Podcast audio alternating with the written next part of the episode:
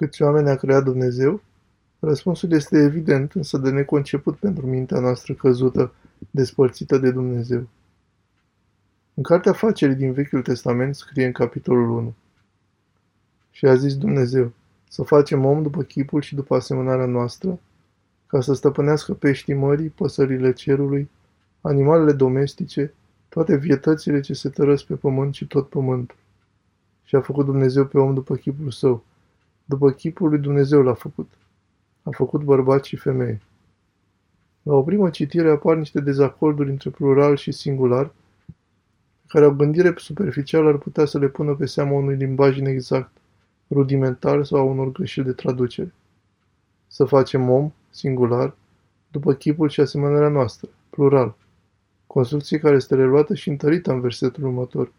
Și a făcut Dumnezeu, singular, pe om, singular, după chipul său, singular, după chipul lui Dumnezeu, singular, l-a făcut, singular, după care explicitează printr-o descriere care ar implica pluralul, iar nu singularul, bărbat și femeie, adică doi. Chiar dacă la prima vedere apar discrepanțe, limbajul Sfintei Scripturi este exact. Deci câți oameni a creat Dumnezeu? Ce știm noi despre Dumnezeu? Că este un singur Dumnezeu în trei persoane, Sfânta Treime. Persoanele Sfintei Treimi sunt atât de întrepătrunse între ele, atât de strâns unite încât formează un singur Dumnezeu, fără însă ca cele trei persoane să se dizolve într-o esență impersonală. Dumnezeu cel unic în trei persoane a creat după chipul său un om unic, în multe persoane de două genuri, masculin și feminin.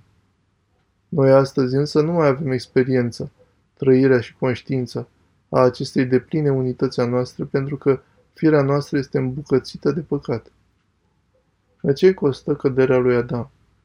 În faptul că această oglindă unică a unicului Dumnezeu care este omul a căzut și s-a spart în miliarde de bucăți. Deci noi acum ar fi trebuit să ne cunoaștem fiecare gândurile unii altora și să conlucrăm toți, în timp real, pentru același scop, fără nicio urmă de neînțelegere. Dumnezeu crease pe om ca o minte gigantică, de dimensiuni dumnezeiești, ca un trup duhovnicesc de dimensiuni cosmice, în care fiecare modular, păstrându-și specificitatea sa, să-și aducă aportul în cooperare de plină pentru scopul final care este perfecțiunea personală veșnică, unirea cu Dumnezeu.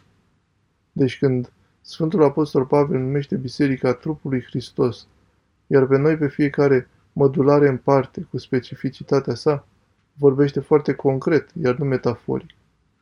În rai vom fi cu toții de plin uniți și între pătunși în rai vom fi cu toții de plin uniți și între pătrunși de, prin și în iubirea și ascultarea dumnezească, lucru care constituie fericirea veșnică.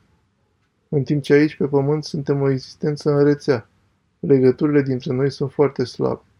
În iad însă persoana va fi complet singură, ruptă de toți, închisă total în sine, în egoismul său, distorsionată de lipsa de iubire față de alții.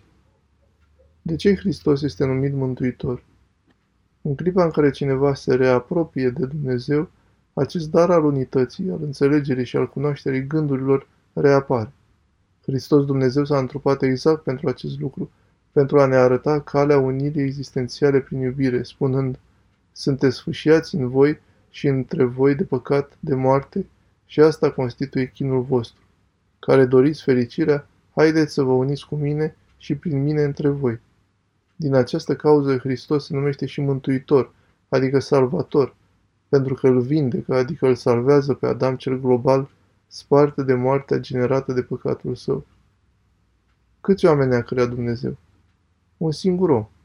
Dacă nu trăim acest lucru, suntem împăcați sub umbra morții, ca niște mădulare rupte, mai mult și mai puțin de trup, mai mult sau mai puțin inutile și intrate în putrefacție bazat pe Sfântul Siloan Atonitul, Sfântul Sofronie de la Essex.